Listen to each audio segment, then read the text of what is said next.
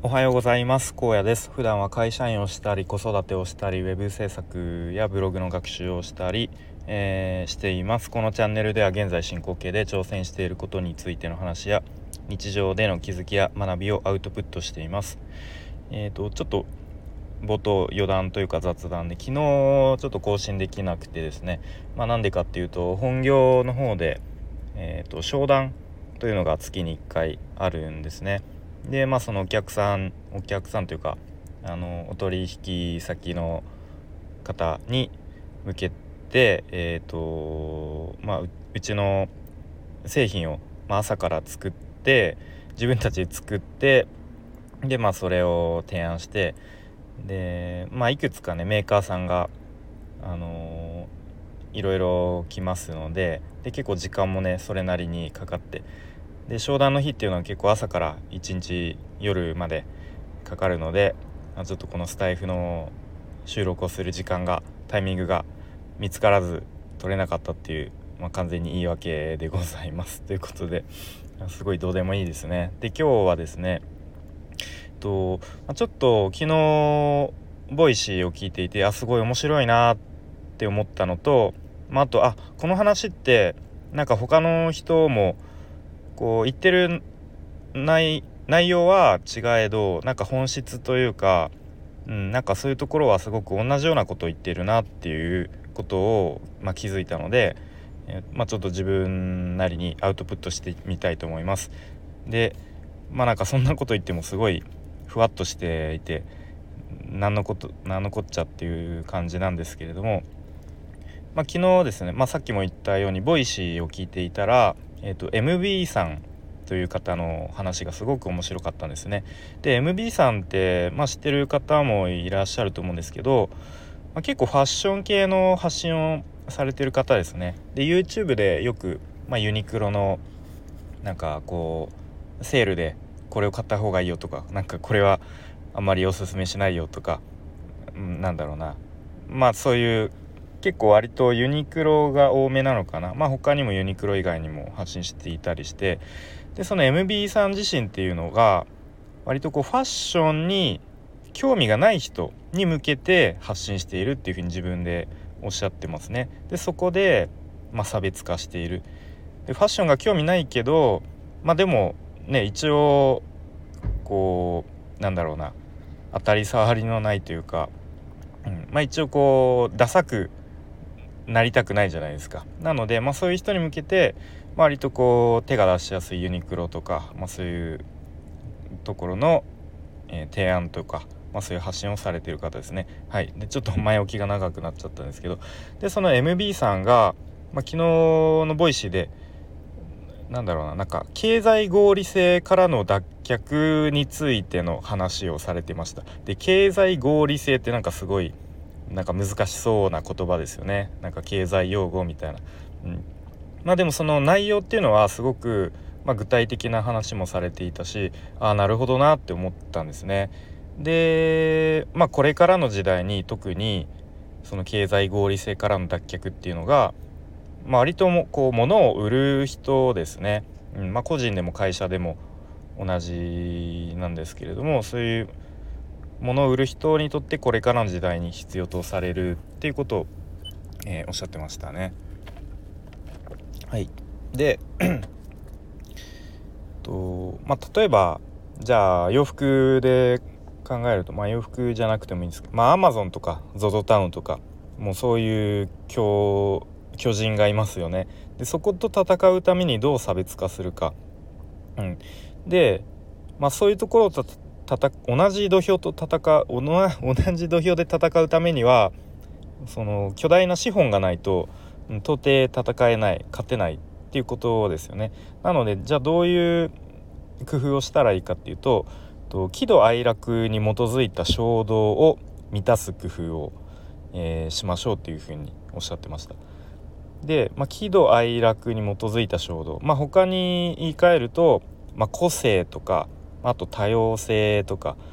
あとその物を買うこと自体がエンタメ化しているみたいなそういうことにこう着目していかないとなかなかそういう巨大な資本を持った会社と戦うのは難しいですよねっていう話ですね。はいで、まあ、ちょっとこれもまた抽象的なのでじゃあすごく具体的な例を話されていてで例えばじゃあ SDGs ってもうなんかすごくなんだろうな流行っているというか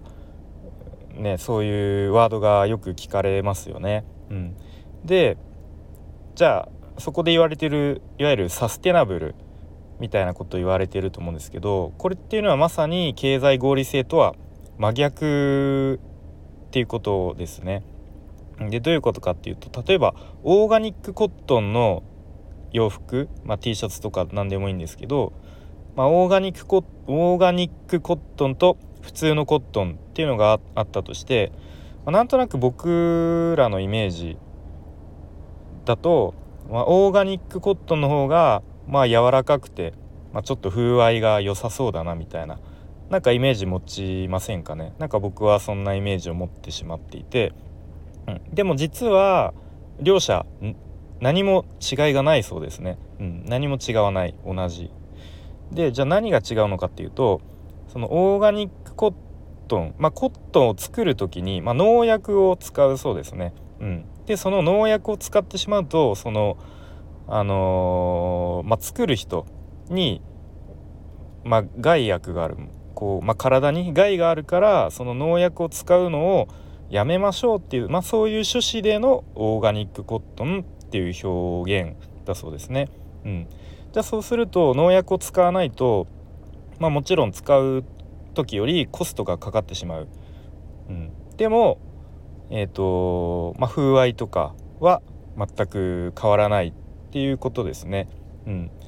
で、まあ、結構 SDGs 全般に言えるのかもしれないですけれども、まあ、なんとなくこう地球環境のためにオーガニックコットンを着ましょうでそっちの方がかっこいいかっこいいよねみたいな。SDGs だし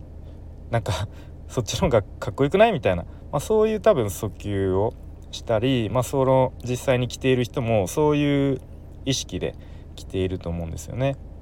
で、まあ、まさにこれが、まあ、さっき言った、まあ、ちょっと喜怒哀楽に訴えかけるとはまちょっと違うかもしれないですけど、まあ、でもその SDGs をこう体現してる自分俺かっこいいよねみたいな。なんかそういう心理というか、うん、そういう方にうまくこう訴えかけているっていうことですね。うん、なので、えっと、価格が安いとかあとは機能性といったそのいわゆる経済合理性とはこう相反しているっていうことですね。今のオーガニックコットンの例は。はい。で他にも具体的な例としてじゃあもう NFT ってもう今すごくいろんなところでところで聞かれますよね。でまあでも NFT って別に何だろう価格が安いとか機能性が優れてるとかそういうところとはまあ機能性はあるまあ見方によっちゃあると思うんですけどでもなんだろう例えばデジタル上で、まあ、スニーカーを買うみたいなことがありますよね NFT の。でも、まあ、あとは他にもこうデジタル上の、えー、データを、まあ、Twitter のアイコンに設定できるみたいなでもこれって別に何だろう機能性が優れてるとかそういうことでは、ね、全然ないですよね。でもきっとこうデジタル上のスニーカーを買うことで、まあ、あとはデジタル上の、えー、NFT をこう Twitter のアイコンにすることでなんかその購買買うこと自体がエンタメ化しているというかそのちょっとこう最新最先端のテクノロジーに触れている自分が自分が好きというかそういうこと自体が楽しいみたいな、まあ、そういう感じだと思うんですよね。まあ、もちろん他のそうあの理由で NFT 触ってる人もいるとは思うんですけれども、うんまあ、そんな感じでこう機能性とかそういうところとはこう真真逆の、えーと、方を行くっていう道をなんだろうなこう模索してはどうですかみたいな、まあ、そういう話ですね。であなんかこの話ってなんかどっかで聞いたことあるなって思ったんですね。で、まあなるほどなと思ったのが僕キングコング西野さんが結構好きで、まあ、よくあの情報を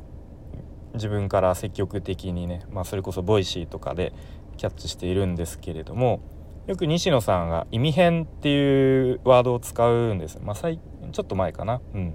でまあ意味変って何かっていうとまあこう意味をちょっとずらすっていう感じですね。はい、例えばじゃあ、まあ、西野さん絵本書いてますよね。でその絵本で言うと絵本をなんかギフト化するっていうことをやってていますね。今もやってると思うんですけどで絵本っていうのは、まあ、本来、まあ、子供が自分で読んだりとか、まあ、あとは親が子供にちょっと読み聞かせするみたいな、まあ、本来の意味とか使われ方ってそういうところだと思うんですけれども、まあ、これをギフト化するっていうことをやってますね。でどういうことかっていうとその絵本を、まあ、子どもたちに、まあ、寄付するでそれを毎月寄付できる、まあ、サブスクみたいなサービスをやっていますね。で、まあ、月額いくらで、まあ、絵本を、まあ、何冊かこう定期的にプレゼントできるギフギフトとして、えー、送ることができる、まあ、これって、まあ、絵本の本来の意味とか、えー、使われ方とはちょっとこうずれてますよね意味が。絵本自体をこうギフトとして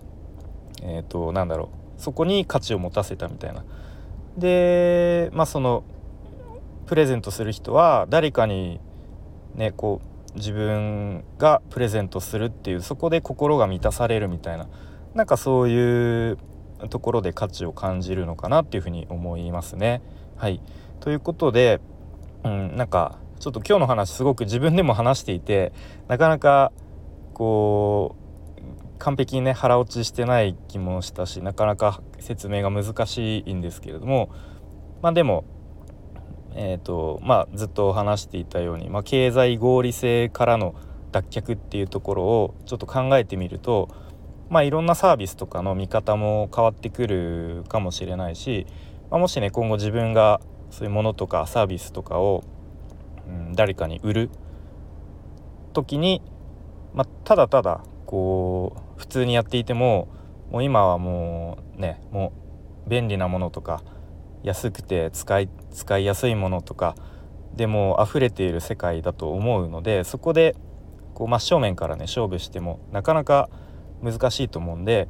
なんかこうちょっと今日話してきたようなことを頭の片隅に置いておいてちょっとこう